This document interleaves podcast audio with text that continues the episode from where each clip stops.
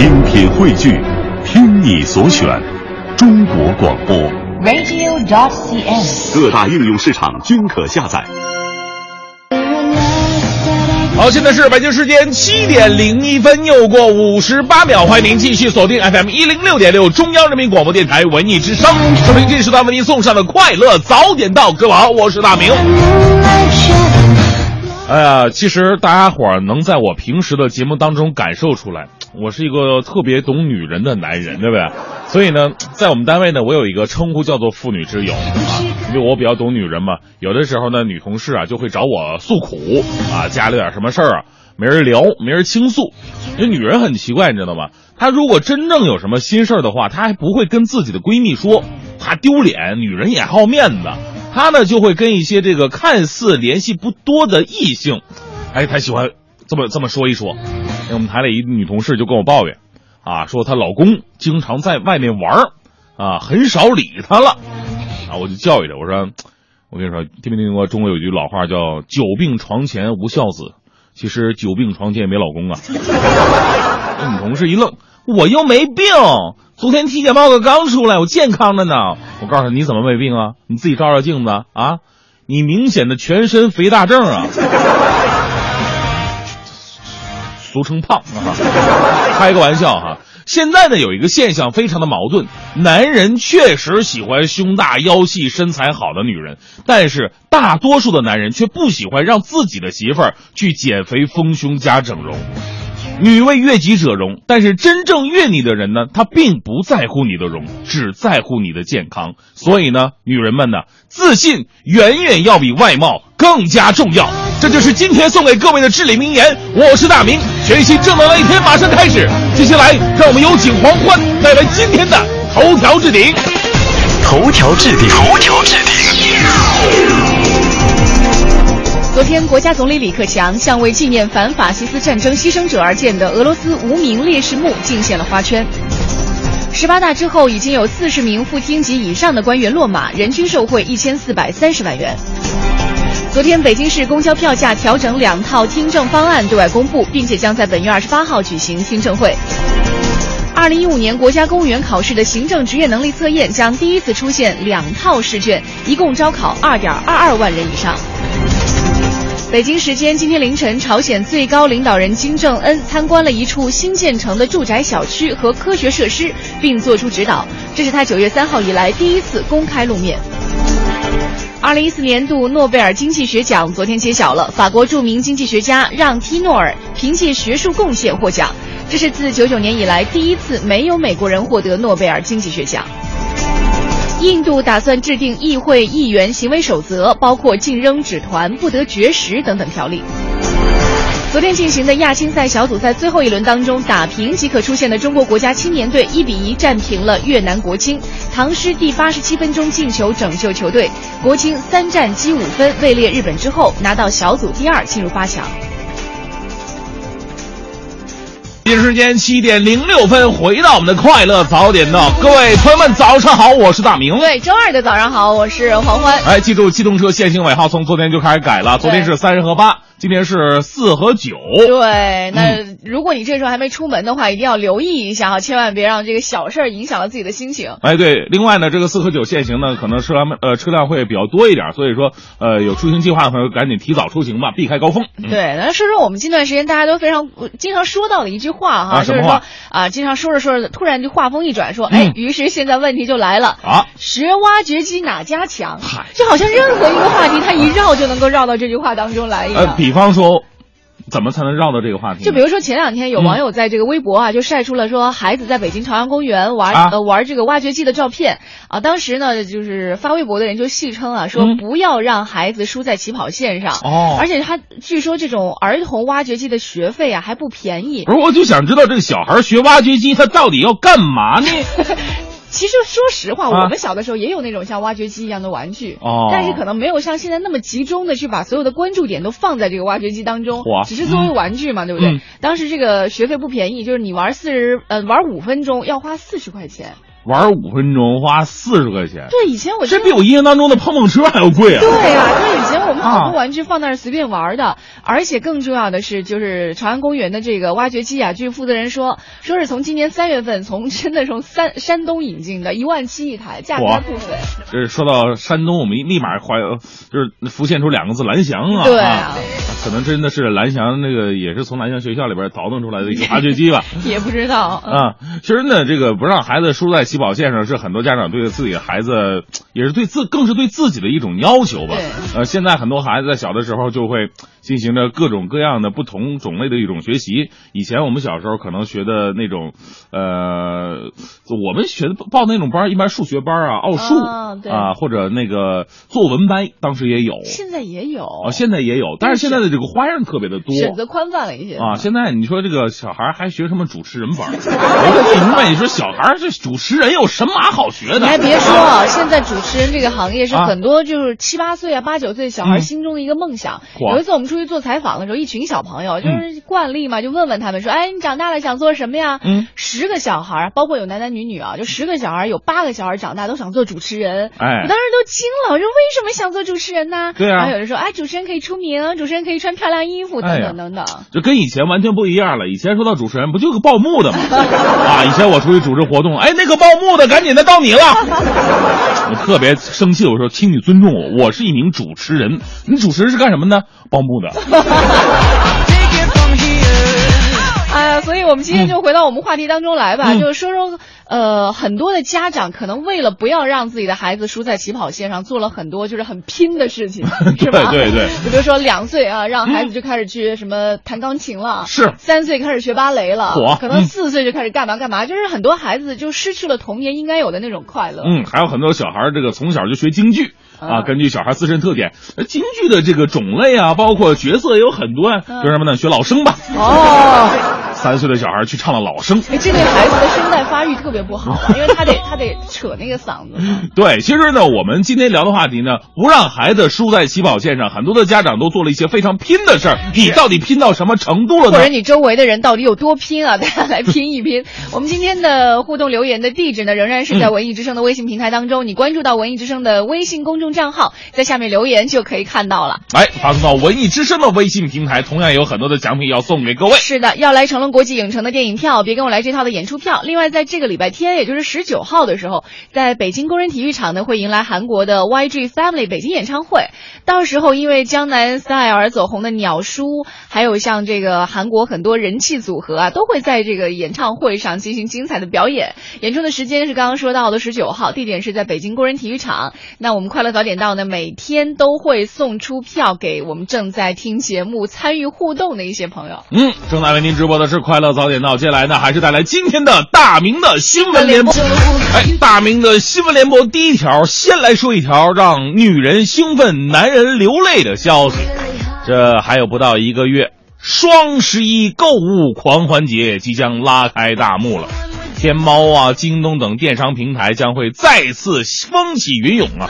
来自央视的消息，阿里巴巴方面表示，今年呢将会是历年商家数目参与最多的一年。业内人士预计了，天猫商城和淘宝网今年双11销售额上500亿，问题不大，有望冲击600亿呀！600亿什么概念？你想想，咱们中国一共现在13、14亿的人口，这相当于每个人都花了好几块钱呢。哎呀！这个本来是属于光棍们的节日，近年来呢已经成为了电商的节日了。去年仅天猫商城和淘宝网当天的总销售额就超过了350亿元，看上去是网购的盛宴，但真实情况未必如此。各位朋友，从现在开始你们就可以慢慢观察啊，到11月11号光棍节那天，它确实，哎呀，什么双11打折促销啊，价格降了不少，但是你现在观察，过2天他们的商品就会偷偷的涨价，再到当天打折，其实呢还是原封不动的价格而已。所以说双11营业额突破天际的同时，今年是不是可以控制一下虚假打折以及假货泛滥的情况呢？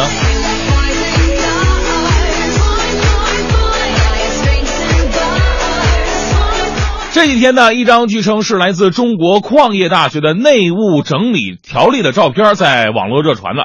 啊，这个条例说的非常的霸道啊！如果收银前您现在没吃饭的话呢，保持别吃饭的一种态度啊。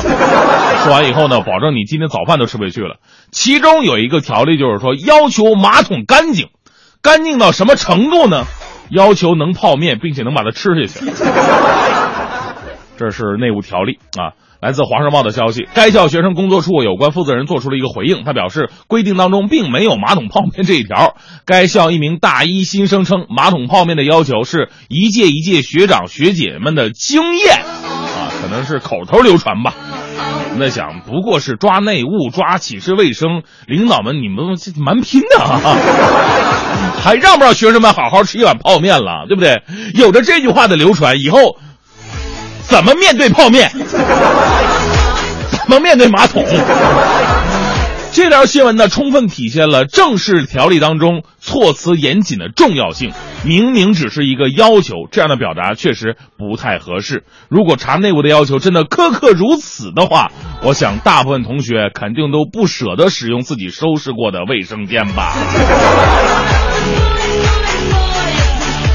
接下来再说说广场舞。说到广场舞的时候，就是很多年轻人觉得那干什么玩意儿啊？你自己在家跳或者在哪练练太极拳不行吗？非得整的这么吵闹干什么呀？有什么意义呢？同学们，请不要再说广场舞没有意义了。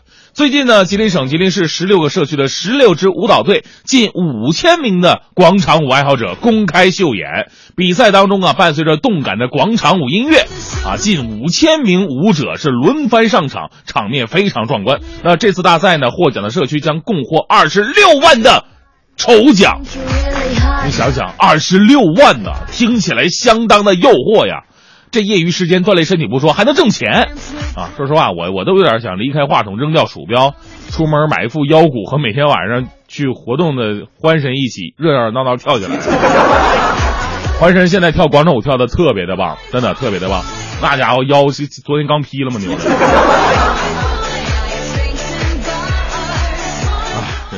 引无数英雄竞折腰啊！最后呢，说到这条消息呢，真的有点压力山大哈。继美国人民需要我之后呢，现在挪威人民也非常需要我了。为什么呢？来自外媒的一条报道说，挪威峡湾呢出现了大量帝王蟹疯狂增殖，这个值啊不是价值的值，是繁殖的值，就越生越多了。随便你这么一网打下去，就是一大堆的帝王蟹，看得你都密集恐惧症了。当地的老百姓表示，我们已经吃不动了。那有专家表示了，如此发展将会造成生态灾难。但灭蟹呢，你又不能使用什么药物啊，会破坏生态平衡的。最好呢是在海域内放入大量帝王蟹的天敌。这还用说吗？天敌它就是我呀，我特别喜欢吃，吃不起呀。你说我刚才查了一下，帝王蟹现在的价格一斤也要在100来块钱左右啊，对不对？这大量帝王蟹这多少钱呢，对不对？哎呀，我现在我就心呐，我就飘到挪威了，我根本没心思上班啊，我为他们服务的心我根本停不下来呀。我说外国友人，你们为什么都如此弱不禁风呢？螃蟹你都不想吃，你还能干什么玩意儿呢？我感觉啊，世界上如果没有咱们中国人的话，征服世界的一定会是牛蛙、鲤鱼、螃蟹组成的美食大军。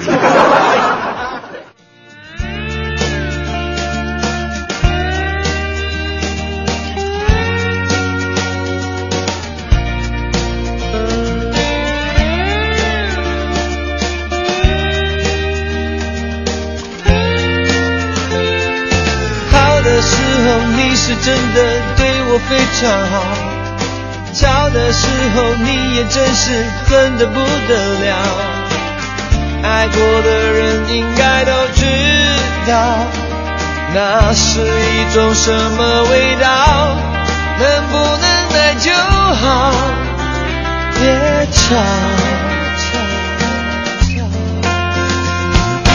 你说我太需要浪漫，你很受不了，我说你太年华热潮，我也快疯掉，爱过的人应该都知道，说不出那是种什么味道，没有我的日子你好不好，我好无聊，星星堆满天，不能比远远，在我心里面有那么一点对爱的固执和对爱你的坚持。星星堆满天，我还是最爱月月，我中你的毒，我中你的血，我无药可解，我为爱付出一切。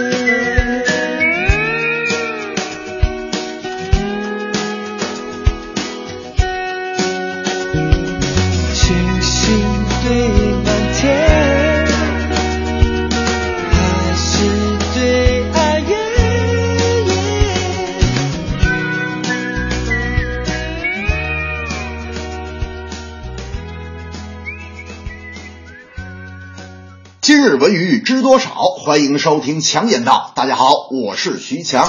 今天还是要夸一夸世锦赛上的中国女排，她们小组赛击败了波多黎各、阿塞拜疆、比利时、古巴和日本队，豪取5连胜。复赛第一阶段，中国队击败了德国、克罗地亚、多米尼加，最后一场不敌意大利，以小组第2的身份挤进6强赛。之后比赛中0-3不敌巴西，但又以3-2大逆转多米尼加，时隔12年闯进世锦赛4强，在3-1战胜了意大利队之后，又时隔16年闯进决赛。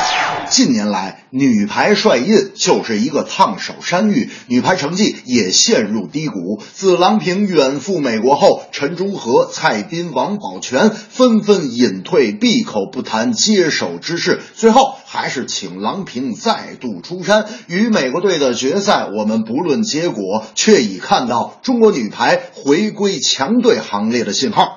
大明这2天就跟我说，强子，我告诉你，找对象啊，必须得找个打排球的。我跟你说吧，最起码意志坚定，只要爱你，肯定跟你一辈子，妥妥的。我说对，尤其是你更该找。你要是敢存私房钱被他发现，一巴掌上去，马上你就老实，比那个红太狼的平底锅厉害多了。呵呵。著名演唱组合凤凰传奇成员曾毅在微博上公布了他喜当爹的消息。他说了，今天升级当爸爸了。2014年10月12日凌晨，太太生下儿子，体重6斤，母子平安。亲亲我的宝贝，你是我生命中的精灵，感恩。照片中的宝宝是面色红润，戴着帽子，双眼微睁，看起来非常健康。今年7月6日，凤凰传奇的另一位成员玲花也诞下一女，因此网友纷纷祝福，恭喜少主和玲花结为亲家，组成小凤凰传奇。不过在这儿我倒有一个很奇怪的问题想问问大家，你想啊，演唱组合生的孩子可以继续组合演唱，乒乓球啊、羽毛球啊、网球组合生的孩子可以继续组合双打，大明和黄欢的孩子可以继续接班搭档快乐早点到。请问王菲和谢霆锋生的孩子应该管李亚鹏叫点啥？这什么问题？这正是女排状态在提升，指日可待回巅峰。凤凰传奇喜当爹，事业生活都攀登。养几个孩子是我人生的愿望，我喜欢他们围绕在我身旁，如果这纷乱的世界让我沮丧，我就去看看他们眼中的光芒。总有一天我会越来越忙，还好孩子总是给我希望，看着他们一天一天成长，我真的忍不住要把梦想对他讲。总在他们的身上看见自己过去的模样，对自己，对人生，对未来的渴望，他们是我的希望，让我总有继续的力量，他们是未来的希望，所有的孩子们都一样，他们是未来的希望，但愿我能给他一个最像天堂的地方。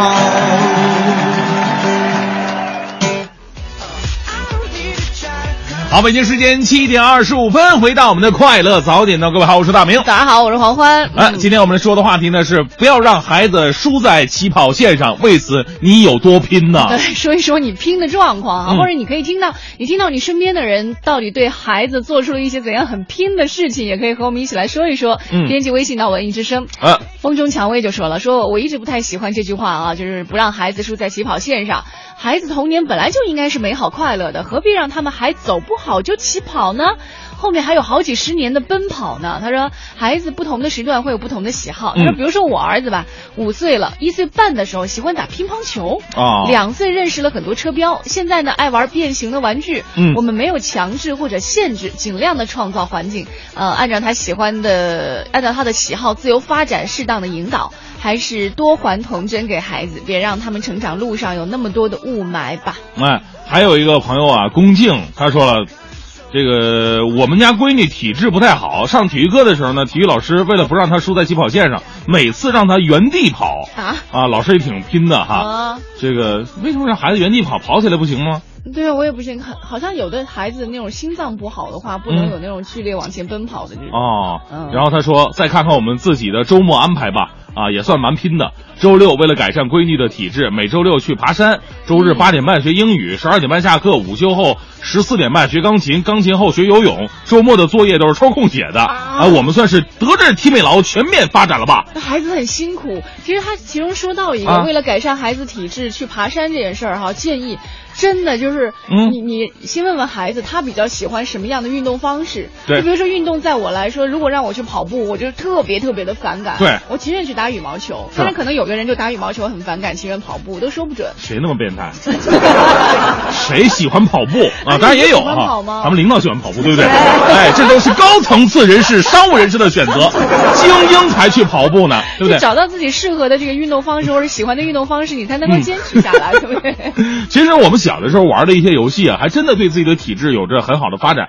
跳皮筋儿，我记得小的时候，我姐姐那时候她长得比较高，小学的时候就达到1.6米了。但最令我神奇的是什么呢？她跳皮筋儿，小的时候我们那个跳的方式是在皮筋里边有2个人在那撑着，然后她在里边要跳到外边去，用2条腿把皮筋压在下边去。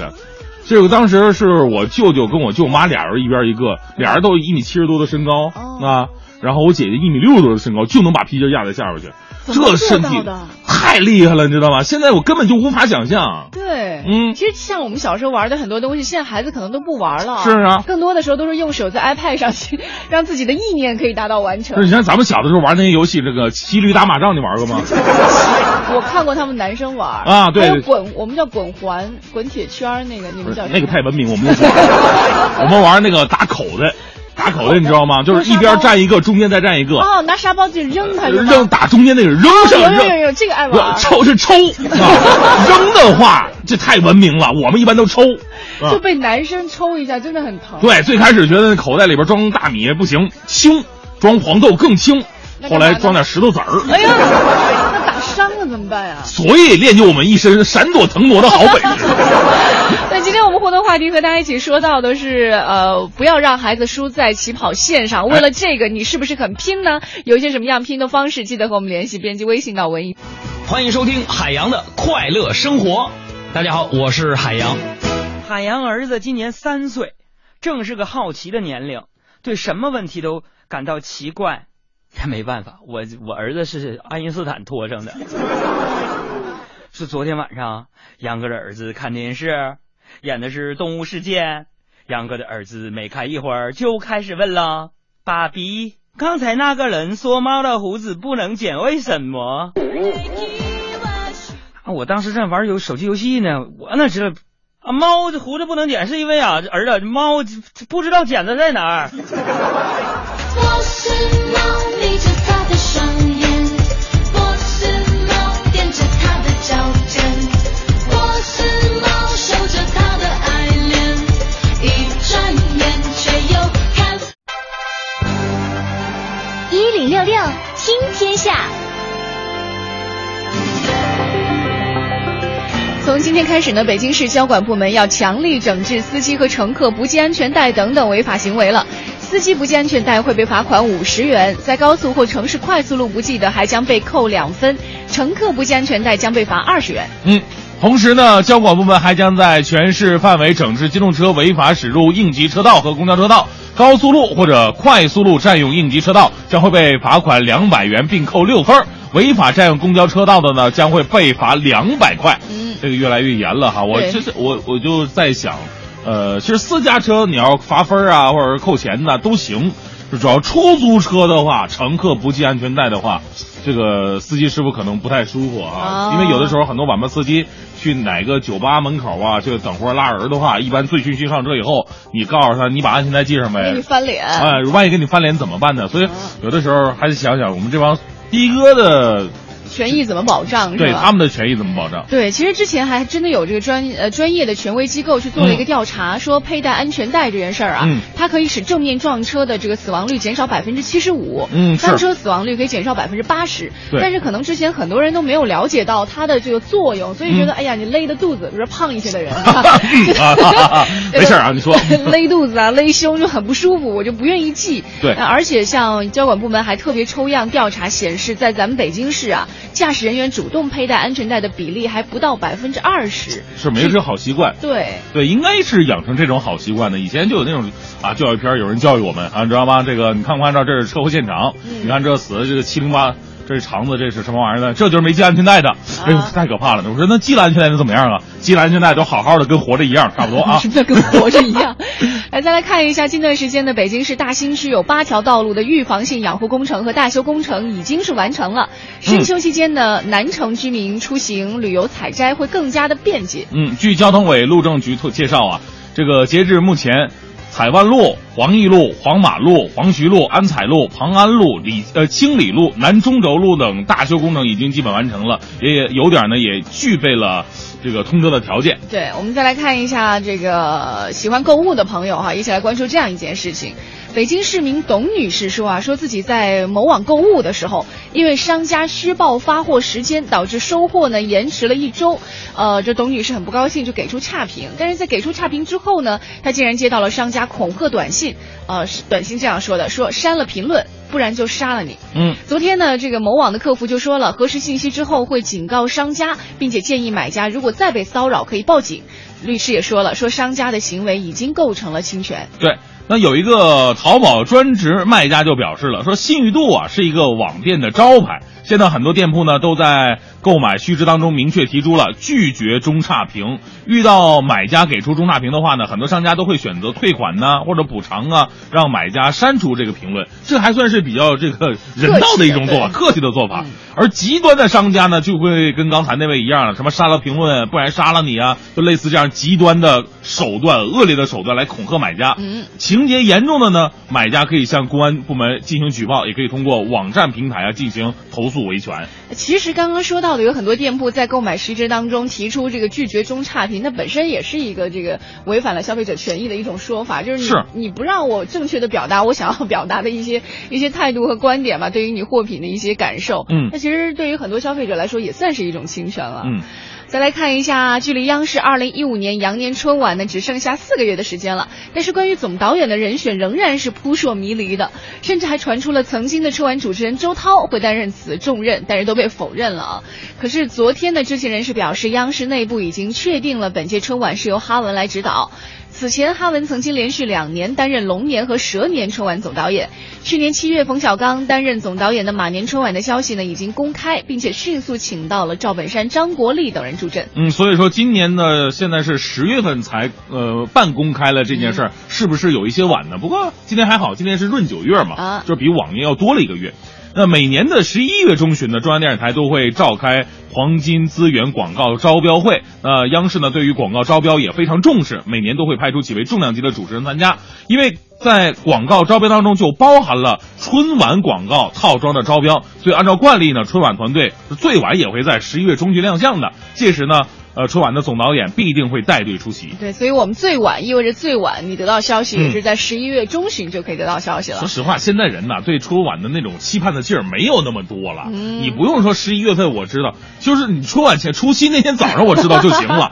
不介意，不介意，不介意，一点都不介意啊。反正这个该吐槽照样吐槽，不管你是谁。再来看一下昨天进行的湖人队季前赛再遇勇士队，首节开始呢就被对手大比分领先了，最终是以75比116惨遭屠杀。科比在24分钟上场时间内出手13次，命中3球，得到6分、1个篮板、5次助攻、4次抢断和1次封盖。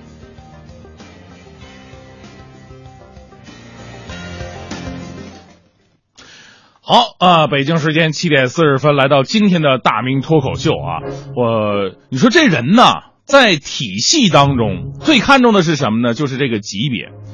我最开始没发现，我觉得做我们主持人不用考虑那么多吧，水平好，主持好，大家伙儿喜欢听啊，这就行了吗？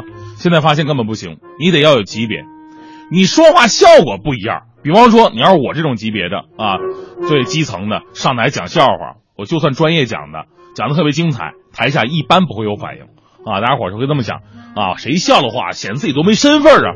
但是呢，如果一个处级以上的干部上台说了一句：“哎呀，小王今天发型很新潮啊！”下面哈哈哈哈哄堂大笑。这个笑声的大小呢，跟你职位的高低有着正比的关系。啊，回头我想了半天，我说：“你说小王今天发型很新潮，这笑点在哪儿啊？”所以呢，我最近呢，我有一个伟大的奋斗目标，我要当专家啊！当了专家，不仅社会地位上升一大截，而且到处都是挣钱的机会。中国的专家呀，目前门槛一点都不高。你们别以为在学术上得有多大的成就才能当专家，你看看中国，怎么着也算是文化大国啊，科技强国，经济排名世界第2了吧？但就是没出过诺贝尔的专家啊，就一莫言还是文学奖。但是呢，有些中国专家并不为此难过，我们骗不到诺贝尔奖，还骗不了国家的科研经费吗？来自10月10号的报道，审计署在2012年4月审计发现，五所大学7名教授弄虚作假，套取国家科技重大专项资金2500多万。目前呢，共依法查处了8人。其实啊，一些年来坊间早就在揭露各大学校以及科研机构的专家呀、教授啊，巧立名目，以科研经费的名义骗取国家财政科研投入。而很多的科研成果，您看是他们自己的吗？根本就不是，不是抄袭的，就是剥削自己学生的劳动力。最可怕的，这帮人科研方面没什么创新，但是在腐败上的创新能力，那真的是与时俱进的。什么花销都敢在项目经费里边报销。你说你混顿饭啊，拿个办公用品报个销也就算了，有的人买房买车都是项目经费。我就当我明白，你这项目难道是那个经典游戏模拟人生吗？买房买车的。我呀，原来一直以为只有贪官污吏才会跟腐败沾边儿，现在没想到那些浓眉大眼的知识分子也能干出这种事儿。应了那句老话嘛，流氓不可怕，就怕流氓有文化呀。还有去那些把着那国家小金库的那些人，我就不知道你们的水平到底是高是低。你说我们一个区电台的财务，人家比鬼都精，怎么你们就那么乐善好施呢？所以我决定了嘛，我要当专家。现在当专家非常简单，买股票被套，你就是投资专家；谈恋爱被甩，你就是情感专家；做生意亏本，你就是管理专家；宅男宅女，你是网络专家；买东西被骗了，你就是打假专家；经常挨揍，你就是反恐专家；久病成医，你就是医学专家；经常吐槽，你就是影评人。专家这个词儿啊，其实挺高大上的，但是啊，这些年被一些人给毁了。前2个月呢，为了响应中央抵制网络谣言、净化网络环境的号召啊，这个人民论坛网网友是自发开展了一个最不靠谱专家言论有哪些的调查活动。我一看候选专家言论，嚯啊，那真的是满天奔雷啊！到底有多雷呢？请自带避雷针啊！有专家说北京交通拥堵，因为北京房价太低。有专家说中国人的烹饪油烟对 PM2.5 的贡献非常大。有专家说美国核潜艇到不了黄海，因为老百姓都在那儿种植海带。有专家说上访专业户至少 99% 都是精神有问题的。有专家说对住房问题抱怨大的中国人不到 10%。 有专家说80后男人买不起房子，可以到40岁的时候呢再娶20岁的女孩，合计我现在的女朋友应该是13岁是吗？收音机前13岁的女同学们，你们都给我小心点，有一大波怪叔叔正在向你们靠近呢。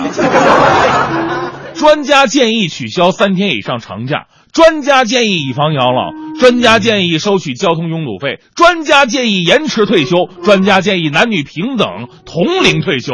然后有人问老百姓了，哎，专家都说过了啊，你们也建议建议吧。老百姓说，我们建议取消专家。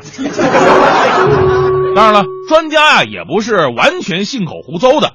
你要是想迅速成为一个专家，我也是下了功夫进行了调查、研究、总结、分析。所以接下来呢，我跟大家伙分享一下我的专家速成大法。学会了以后，你就是专家。怎么样能够迅速成为专家呢？记住，专家速成大法第1条。遇到什么问题你都要说这很正常啊，这很正常。这么做的好处就是呢，既说明了自己见多识广，又能说明别人少见多怪，从而呢确立自己的专家地位。比方说啊，有人问了，你说为什么地震我们国家的地震局没有任何的预测呢？你可以说这很正常，地震预测是世界性的难题。有人问了，那为什么中国足球搞了这么多年改革，怎么现在连伊拉克都踢不过了呢？你可以说这很正常，因为足球是圆的。有人问了，你为什么老说这很正常呢？你应该说这很正常，因为我专家呀。第2条，与正常人的见解有区别。别人如果提出一个观点，你一定要说不一定。专家嘛，之所以成为专家，就是要见人所未见，言人所未言呢。例如有人说了，说现在物价涨得太厉害了，你要说不一定，不是物价涨，是中国的东西啊原本太便宜。有人说，哎呦，这股市跌得太厉害了，应该救市啊，你要说不一定，要坚持中国股市的自由市场经济地位，避免政府对股市的干预。有人说了，中国专家啥玩意都不懂，都是吃干饭的，你要说不一定，有的时候我们也吃菜。第3条，说别人听不懂的话，至于自己懂不懂没关系啊。比方有人问了，哎，你觉得中国楼价这么高，它正常吗？你可以说呀，我们必须1分为2的看问题。虽然从某个角度来讲啊不正常，但是从社会学上来讲啊，然后从历史学上来讲，从地理上来讲，从美术的角度来讲。有人问了，为什么听完您老讲话，我有点听不懂呢？你可以说这很正常，我专家呀。专家速成第4条，一定要拿美国跟日本举例子，把世界上所有的发达国家都拖下水啊。有人问了，中国为什么看病难看病贵呢？啊，您可以说，对于你提到的中国看病难的问题啊，在美国也存在着类似的问题。我记得德克萨斯州在1932年的时候，你可以说啊，城管打人呢是这样的事儿哈，那只是城管队伍当中个别人的个别问题嘛啊。日本也有这样的情况，我记得东京在25年的时候。专家速成最后1招，也就是终极杀手锏，那就是与世界接轨，跟中国特色。这可以回答一切的疑难杂症啊。比方说某些银行收费项目特别繁多，人就哎，怎么收费这么多呀？然后跟世界接轨。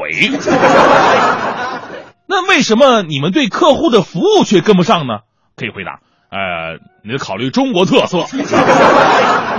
那我们也可以问了，中国专家为什么工资这么高呢？你可以回答与世界接轨啊。那继续问，那为什么别的国家专家都能造福老百姓，那中国有些专家他只能造祸老百姓呢？你可以回答啊，这是中国特色。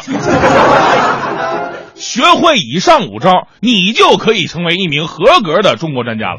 从此呢，你就可以为我们中国舆论大潮啊送上一份珍贵的厚礼啊。这个礼物是什么呢？这个礼物啊，就是由59%的氮、21%的氢、9%的二氧化碳、7%的甲烷以及4%的氧气，还有不足1%的其他微量化学物组成的。有人问了，哎，他们说这礼物是什么？我怎么听不懂啊？哈哈，你当然听不懂了，这很正常，因为我们专家呀。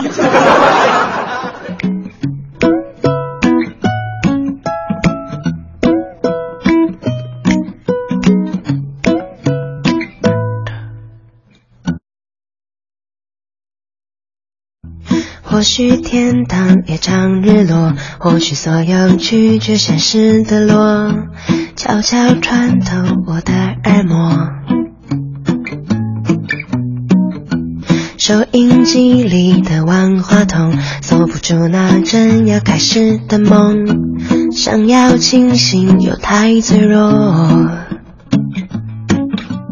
走过闪躲的念头，昨天的愧疚又转了一宿、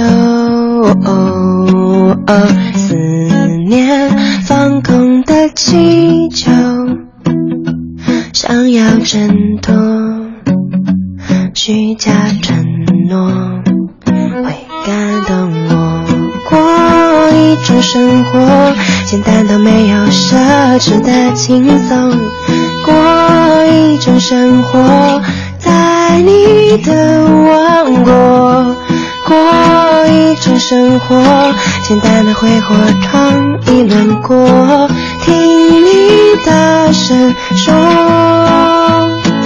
简单生活。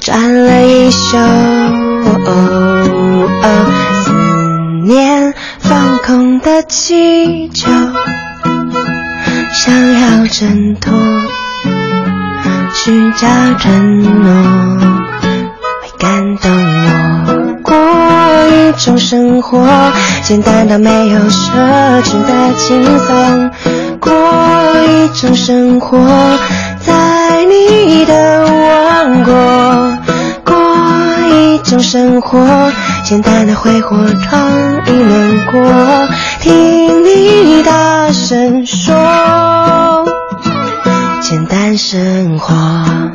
而我在你右手的花火轻轻坠落，放了我世界一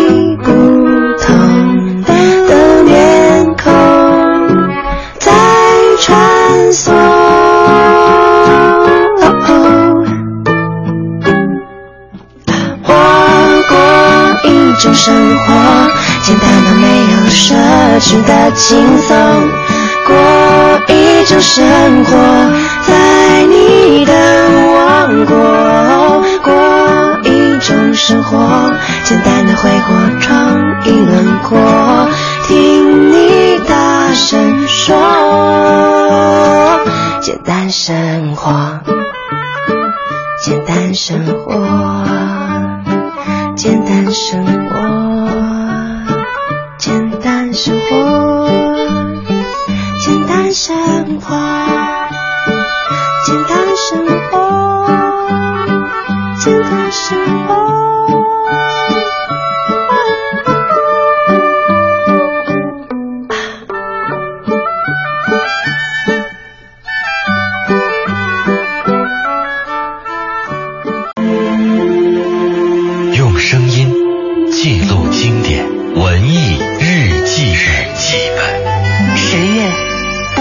情书。我不想做钻石王老五，在云端。撰稿龚伟。表演生涯接近30年，佳片无数，也创造过许多经典角色。虽然乔治·克鲁尼始终没有拿到奥斯卡最佳男主角，但在影迷的眼中，他依旧是这个星球上最会演戏的人。还有，如果不是因为刚刚过去的9月27号他在意大利迎娶了心上人，乔治·克鲁尼应该还是那个世界上最有魅力的钻石王老五。谈到乔治·克鲁尼的电影作品，你会想到《地心引力》、《12罗汉》、《越狱三王》等等等等。虽然银幕之中的他从不缺乏谈资，但影迷们关注的焦点却始终在银幕之外。如此英俊、优秀、风流倜傥的男人，为何还是单身一人？是的，53岁之前，这个男人仿佛拥有着一种可以吸引世界上所有女人的神奇能力，但却无法和任何一个人修成正果。或许，这个让很多人都想不通的问题，也是让乔治·克鲁尼最为苦恼的。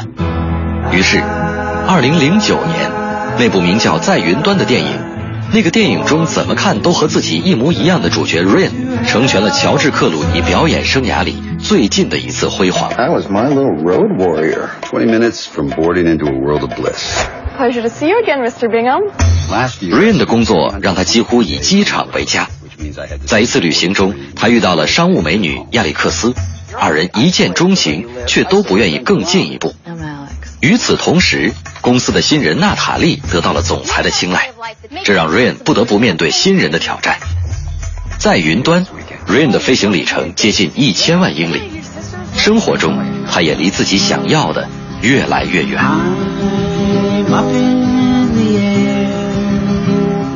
对于 Ryan 来说，生活里所有与人发生的情感都是负担，他享受的只是把最重要的东西挑出来，放在小小的书包里，开始在云端的旅程。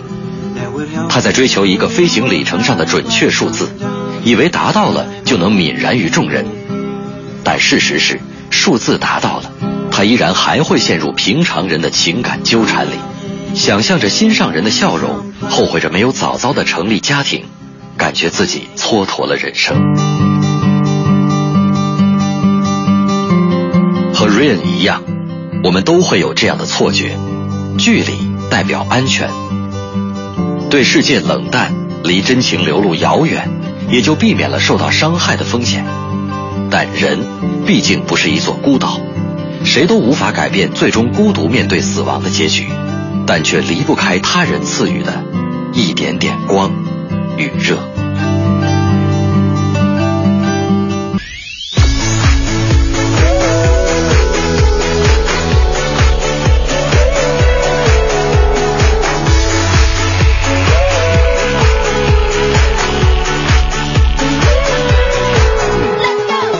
好，现在是北京时间8:08，回到我们的快乐早点到。接下来呢是大明的新闻联播，首先关注到是动不动啊就抢上头条的大妈。这个来自《新晚报》的消息，日前呢，哈尔滨铁路运输法院呢以故意伤害罪判处被告人刘某有期徒刑1年，缓刑1年。而且刘某啊还是一位大妈，那大妈犯什么事儿还故意伤害，怎么回事呢？去年9月份呢，年过50的刘大妈呢，她只买到了站票啊，看到有个空座的时候呢就赶紧走过去，而跟另外一名50多岁的这个大妈呀这个发生争执，因为那个女的呢也看到这个空座了，抢先一步坐去了。刘某说了，这地方我先看着呢，你得给我让开啊！对方说呢，这我先坐着的，你先看着有啥用啊？对不对？你还看着司机的位置，你咋不抢司机的位置？双方争吵之后厮打呀，那打在一起的话呢，那就看谁的武力值更高了嘛。这个刘大妈呀，确实比较厉害啊。打架斗殴起来呢，有一套手段啊，把对方脑袋首先按在座椅上。一个人呢，在打架过程当中，如果头被控制的话，他整个身体，包括他的脊椎骨，他是动不了的。也就是说，他的所出的拳路就会特别的匮乏。然后刘大妈呢，趁此机会，他动不了吗？就猛打对方的胸部。乘警啊，将刘某抓获了。此时呢，被打的女子，整整被打折了4根肋骨。50来岁的刘大妈打人家一顿能给人打到4根肋骨，恐怕昔日拳王泰森职业生涯的巅峰期也就是这个水准。哎呀，我说大妈，你身体素质这么优秀，你这不适合坐着，你应该这个广场舞上你可劲儿的这练的，对不对？火气这么大，你不利于健康。还好啊，给你缓刑了1年呢，这里边也照顾到了你的一些年龄，或者说这个事儿的一些事儿。我就在想，这个利用这1年的时间，好好的自我反省一下，你是还有这么丰富的一些情绪啊、荷尔蒙啥的，你到外边是吧？但你要到哪儿跳广场舞的话，你再吵我也不会去拦着你的，打不过你。介绍到大妈的厉害了吧？下次看到老人就是赶紧让座。当然了啊，有另外一位人，他对于让座有着自己全新的一个认识。来自新民晚报的消息，近日呢，在这个上海呀，一辆公交车上，一个坐在老弱病残孕专座上的女青年呢，拒绝给80的老太太让座，而且这个女青年不仅不让，反而大言不惭地说：“朋友们，帮帮忙好吧，好歹啊，我在单位里面也是个小主管啊，对不对？哪能好主动让位啊？这不自找倒霉头吗？”对不对？这位主管，你还真傲娇哈！哎呦，这是主管就不能让个座位，说自己找倒霉？哎呀，阿拉既然是个主管啊，阿拉为什么不买辆车啊？对不对？跟我们这些小市民挤什么公交车啊？对不对？啊，你要说不说自己是领导吧，还没事儿；你说自己是领导就更可气了。你说有你这种素质的领导吗？生活当中为人处事的细节能真实的反映出一个人的道德品质，无论你在工作业绩上多么突出，做人失败，你人生就是失败的。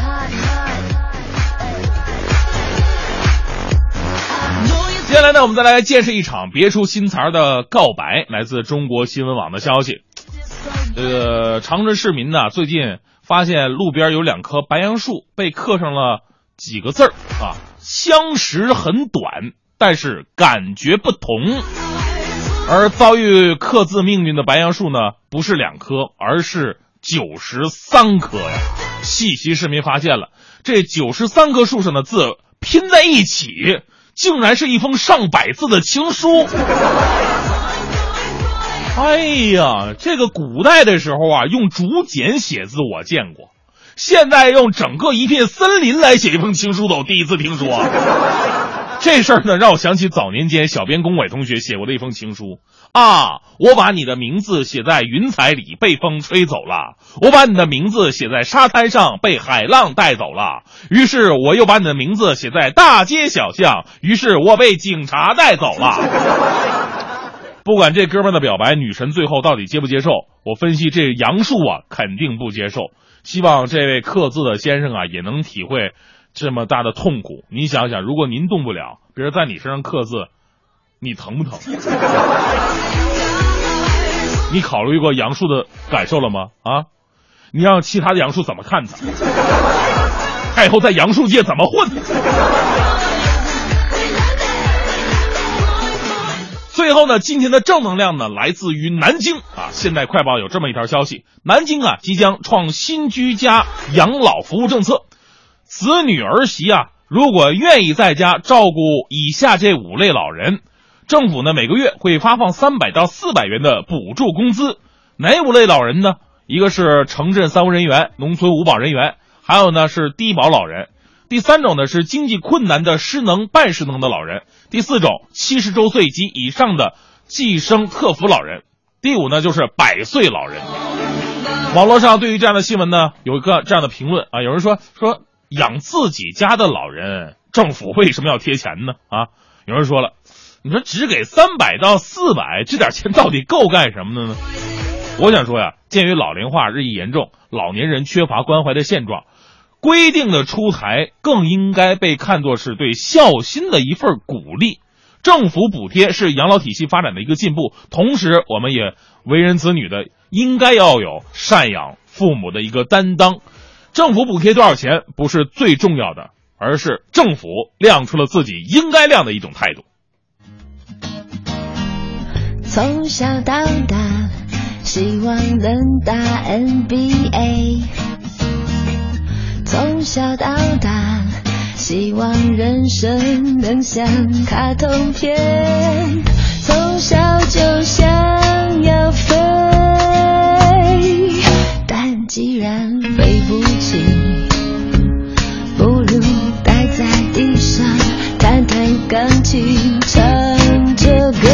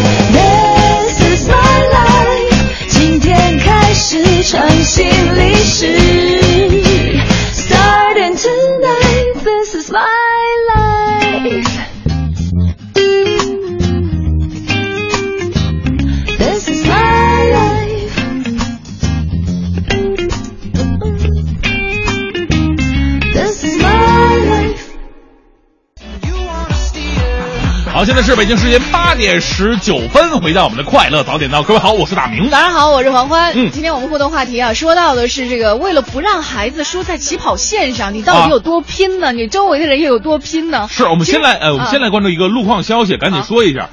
这是我们的一位听众，名字叫做什么来着？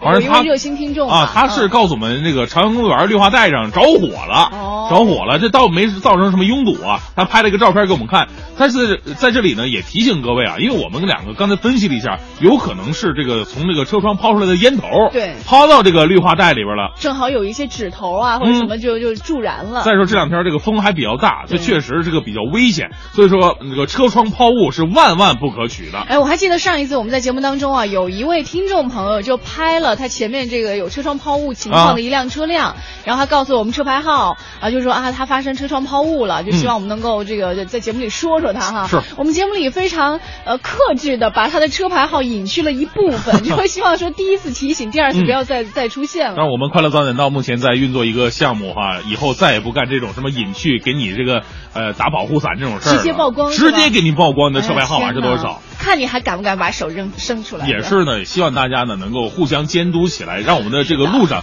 更加的文明，少一点这种危险啊。对啊，这几天呢，我们刚刚在新闻当中也说了，就是交警部门呢在严查系安全带这个事儿，所以我们在路上开车的话，如果这个时候你还没有系上安全带的话，赶紧把安全带给系上。我说这事儿特别可怕，有一哥们就是那阶段嘛，就是出了最严交规的时候，就很多朋友就特别害怕呀，就是担心说怕自己这儿犯个毛病，那儿犯个毛病。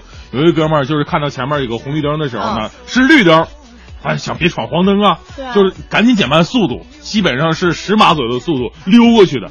哎，没黄灯挺好的，结果咔嚓闪了一下子，就把他给拍了。这哥们纳闷，我怎么了？我就拍我呀。他心想是不是自己有点什么毛病啊，还是灯坏了呀？对啊，他确信自己没有任何的超速啊违章，然后呢就掉头回来再走这个路，还掉头那么较真儿、啊。然后呢又比刚才速度基本上5码的速度溜过去了，咔嚓又把他给拍了。为什么呢？哎呀，这哥们不信了，又来了第3次。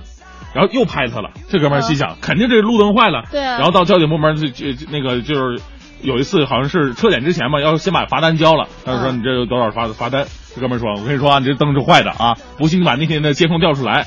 我那天反反复复，我车速是绝对5码以下了，他都拍我。嗯。他说那个被拍啊，不是你那个车速慢，你没系安全带，对不起，3次150。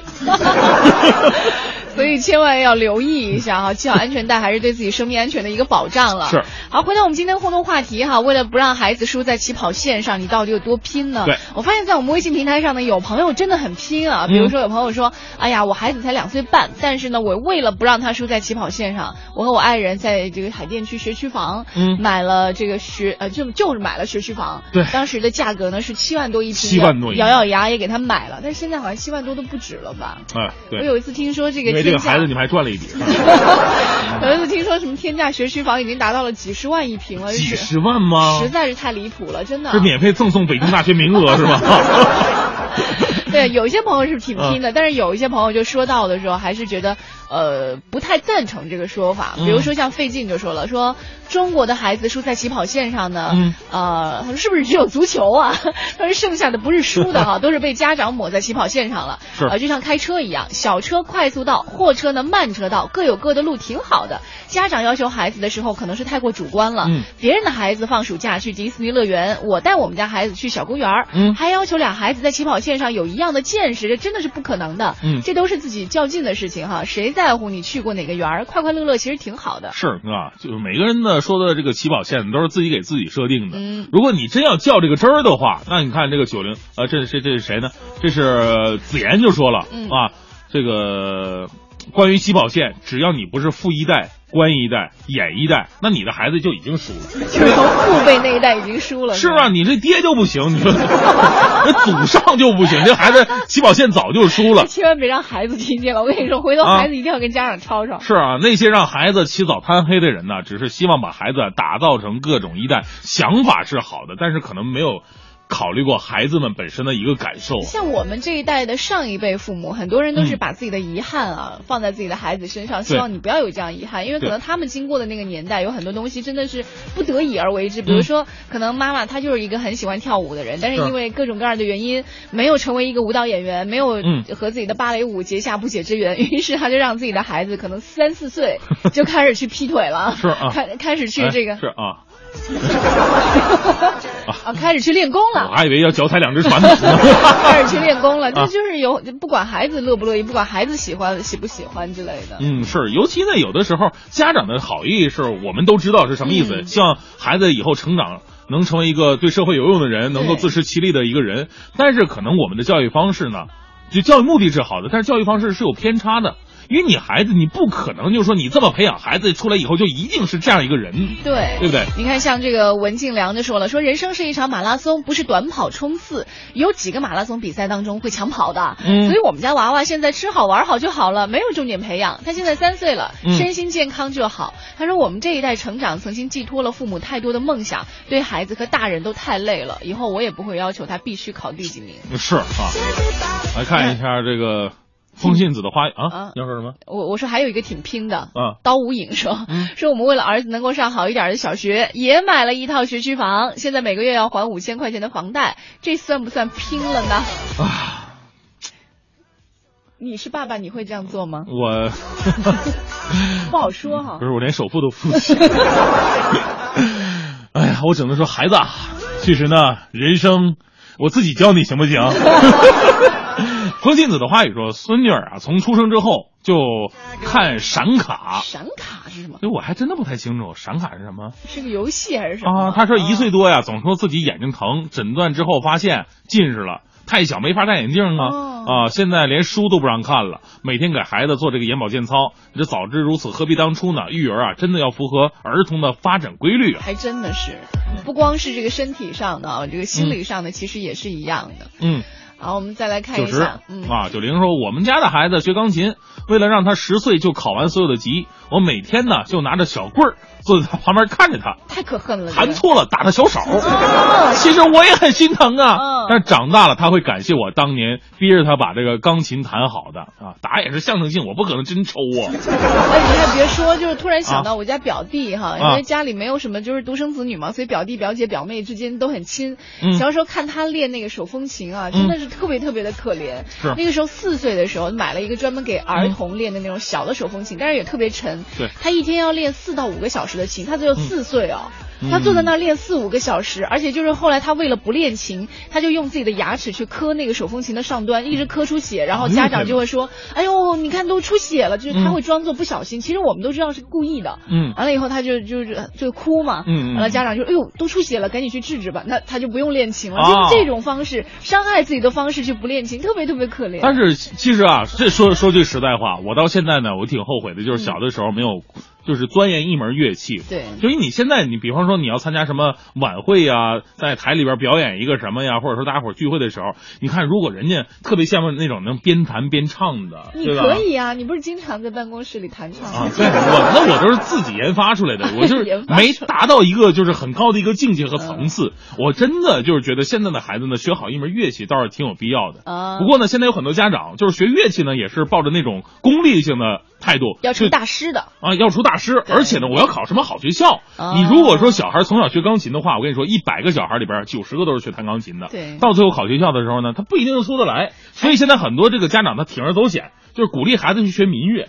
就所谓的民乐呢，比方说扬琴呢、二胡啊，哪怕是京胡，到时候考的学生特别少呢，你可能上这个中央音乐学院呢，这样学校更加好考一点。其实还是应该问问孩子的这几种乐器当中，你比较喜欢哪一种？你喜欢什么？对。这可能才会比较重要一些。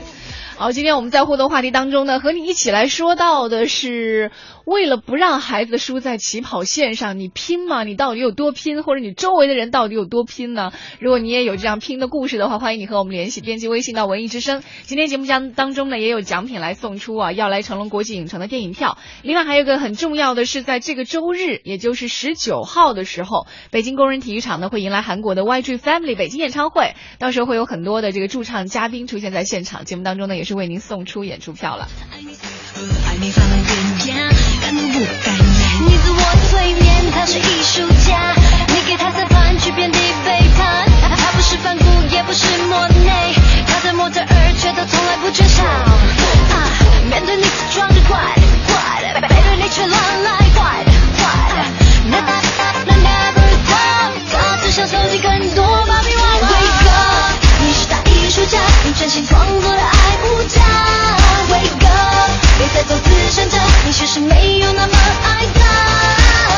爱是每个女生的吻，谁都应该被宠爱完善。Go get go get， 那种没能让维纳斯诞生，你无需忍受他的人，他早已选择。要学会放下，不甘寂的目送分了。他要你让让，你就让让耶。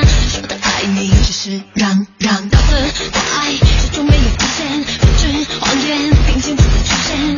你该说再见，就说再见耶，千万别留恋。你自我催眠，他是艺术家，你给他三番去遍地背叛。欢迎收听海洋的快乐生活。大家好，我是海洋。今天早上我这打车来，突然这司机咔给我一个急刹车呀！哎呦我的妈！我手机就直接飞了出去，结结实实撞在车门上。捡起手机我特别心疼，说啊！当时那大哥转过头来，身高丈2，硬挺饱满，地格方圆，浓眉大眼子。大哥，当时我火啪上来了，我一看他长相，我这火啪。又下去了，你知道吗？哎，我说大哥，啥意思呢？急刹车你也不告诉我一声，孙仔！你看我这手机磕的，你看磕的。啊，司机师傅跟我说了，告诉你还叫急刹呀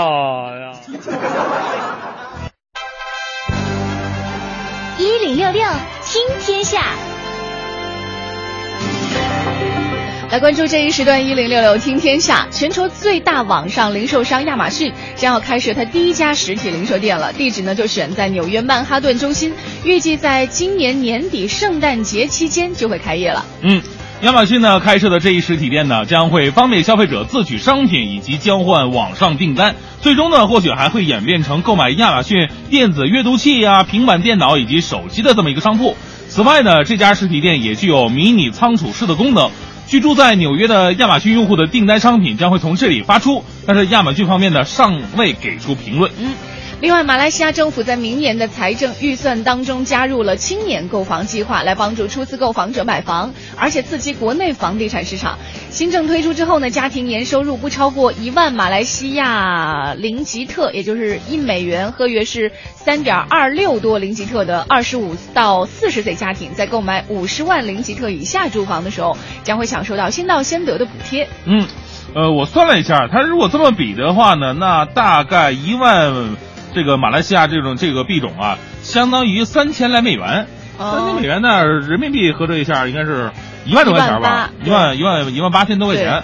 那这个家庭年收入不超1万8，确实挺奇葩的啊，确实比较辛苦了。那在这样一个年龄段呢，就可以享受到先到先得的这么一个补贴。由于此前的政策调整呢，马来西亚的买房者是陷入了难以贷款的这个困境。房市呢也是随之的降温的。再来看一下日本啊，日本鸟取市的一家公司出售的粉色咖喱，近段时间在消费者当中受到了欢迎。这款咖喱的名字叫做贵妇人的粉红华丽，那日语当中华丽和咖喱是同音的。制造商呢是巧用了富含铁元素的红甜菜，使得汤汁呢呈现粉红色，虽然看上去像是甜食啊，但是调味料呢使它带有一种微辣的口感。贵妇人的粉红华丽呢，一份售价是885日元，约合人民币是50块，在鸟取市的百货商店等出售。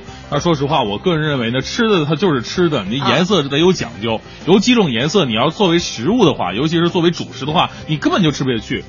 比方说蓝色，对，如果你把咖喱是弄成蓝色的，你浇在饭上，你会感觉特别的恶心，像钢笔水弄上去的。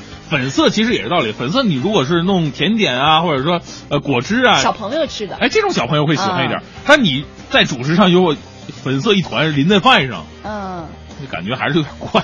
你还别说，我之前还真看过一个报道，就有人调查过哈，说在餐厅当中用色啊，就除了说食物的用色，就是你餐厅氛围的用色，其实也很有讲究。就如果你是暖色，比如说红色、黄色啊这种颜色的话，其实可以让你食欲大增，而且可能吃饭的速度会快一些。就如果是冷色，什么蓝色呀，这种绿色啊，就让你食欲特别的减退，而且你可能不想吃，你就会撤了那种感觉。所以其实你会发现很多的这个快餐店，麦当劳也好，肯德基也罢，它的这个选色都是红色的，你知道吗？因为红色它是让人坐不住的一种颜色，吃饭快一点，对，你就抬屁股就走啊。这可能真的有讲究哈。是，而且做饭这个事儿，我是这么觉得的。我还以为做饭这个事儿我最有发言权。我没有发言权，但是我作为一个吃货，我是有发言权的。什么颜色在饭里边是最好看的颜色呢？什么颜色？酱油的颜色其实是最下饭的颜色，红烧肉的颜色，红烧排骨的颜色，大清早的。我真的就是我们节目当中回头开辟一个小单元哈，跟吃有关的，看大家有什么建议。是大早上的，我们不介意说红烧肉啊，这东西。说点什么呢？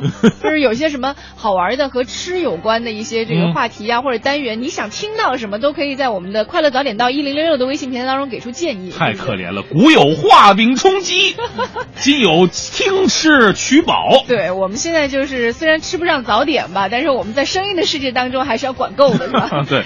再来看一下黑龙江边防部门说近段时间发现疑似俄罗斯总统普京放生的东北虎库甲在这个罗北边境袭击了农户鸡舍，吃掉了5只家鸡。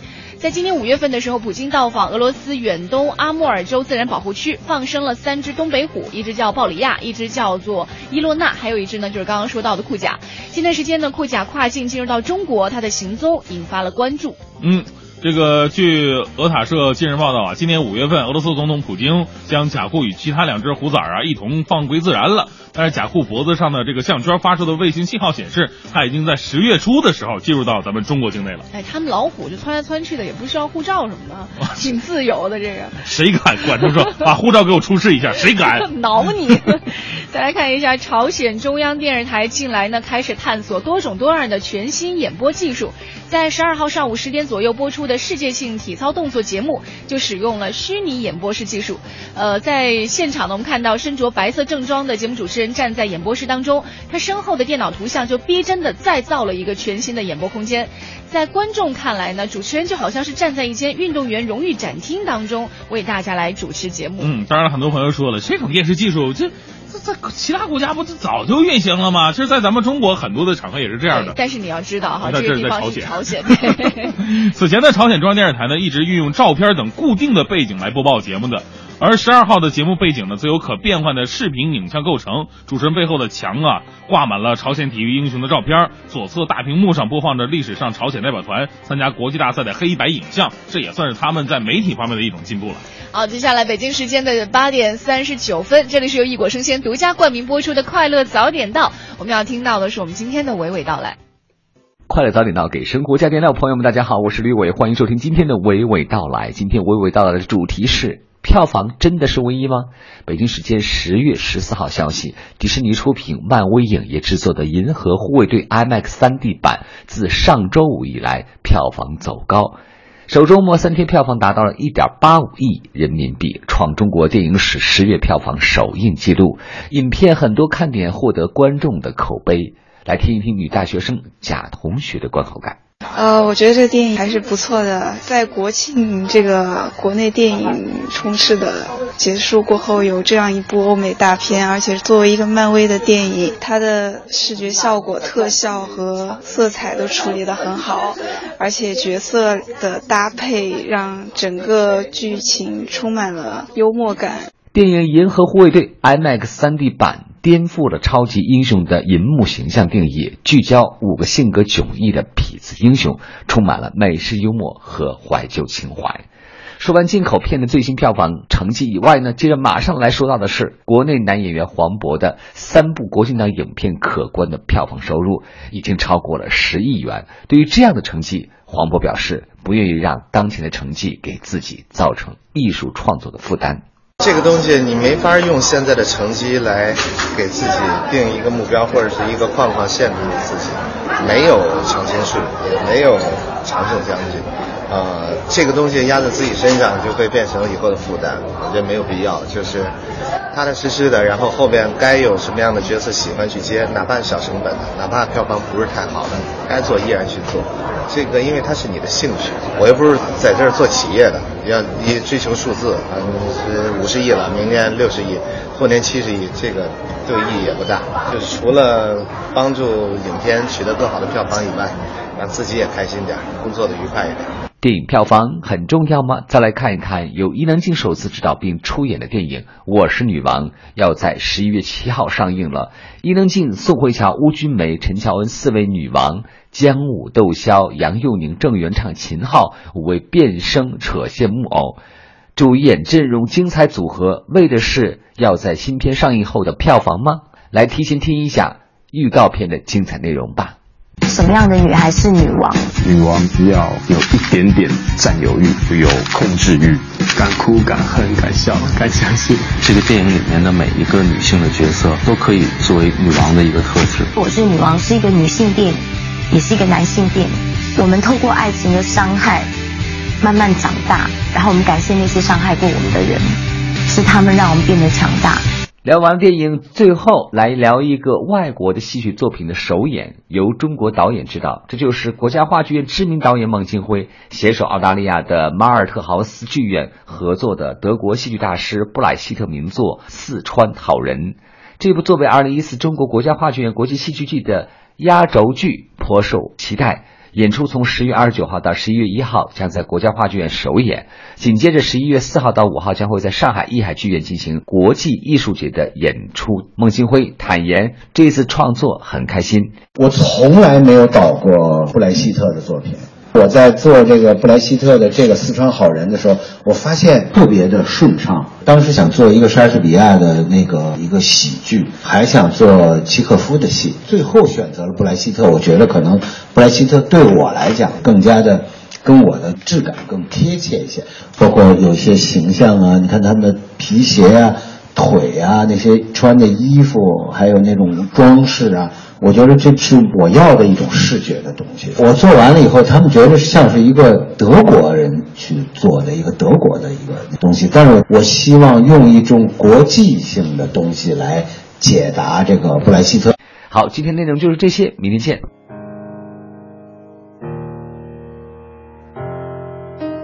一天天的生活，一边怀念，一边体验。刚刚说了再见，又再见。一段段的故事，一边回顾，一边向前。别人的情节总有我的画面，只要有心就能看见。从白云看到无边蓝天，从风雨寻回梦的起点。海阔天空的颜色，就像梦想那么耀眼，用心就能看见。从陌生的脸看到明天，从熟悉经典翻出新篇。过眼的不止云烟，有梦就有蓝天，相信就能看见。美梦是个气球，牵在手上，向往蓝天。不管高低，不曾远离我视线。生命是个舞台，不用排练，尽情表演。感动过的片段，百看不厌。只要有心就能看见，从白云看到不变蓝天，从风雨寻回梦的起点。海阔天空的颜色，就像梦想那么耀眼，用心就能看见。从陌生的脸看到明天，从熟悉经典翻出新篇。过眼的不止云烟，相信梦想就能看见。有太多一面之缘值得被留恋，总有感动的事等待被发现。梦想天空分外蓝，今夕何年，哦吼吼，看不厌，有心就能看见。从白云看到不变蓝天，从风雨寻回梦的起点。海阔天空的颜色，就像梦想那么耀眼，用心就能看见。从陌生的脸看到明天，从熟悉经典翻出新篇。过眼的不止云烟，有梦就有蓝天，相信就能看见。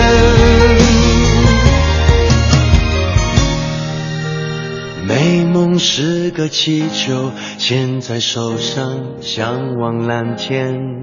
不管高低，不曾远离我视线。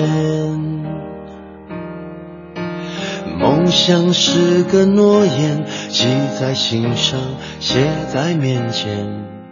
因为相信，所以我看得见。好，现在是北京时间8:48，回到快乐早点到啊！记得我们今天的话题吗？说到的是为了不让孩子输在起跑线上，你到底有多拼呢？这个丑丑说了，为了不让孩子输在起跑线上，我很拼。我10几年前就决定不要孩子了，不用参加这场竞技，也为了国家减负，我真的拼了。哎，现在好像不要孩子的人越来越多了哈，就是有各种各样的原因吧。是，有这个社会给他的一个压力，也有自身的一个想法的原因呢。就是希望两个人，因为我爱你，你爱我的，我就希望我们的世界当中不要加入第三个人，哪怕他是我们的孩子。你想多了，可能他连爱人都没找到。啊，真的吗？来看一下哈，这个玻璃碎星说了，说我们的孩子哈5个月就开始上早教了，家在北五环外，早教地点呢是在奥体。他说每个周日啊都坐车去，风雨无阻的哈，3年半的时间了。3岁语言发展期开始学英语，现在已经学了3年了。现在呢在上体能，因为他的大运动不太好。6岁了，2年身体都特别的棒，没吃过药哈，我是不是够拼的？还真不错。你怎么那么不由衷啊？人家还真不错。哎，你干嘛翻白眼儿啊？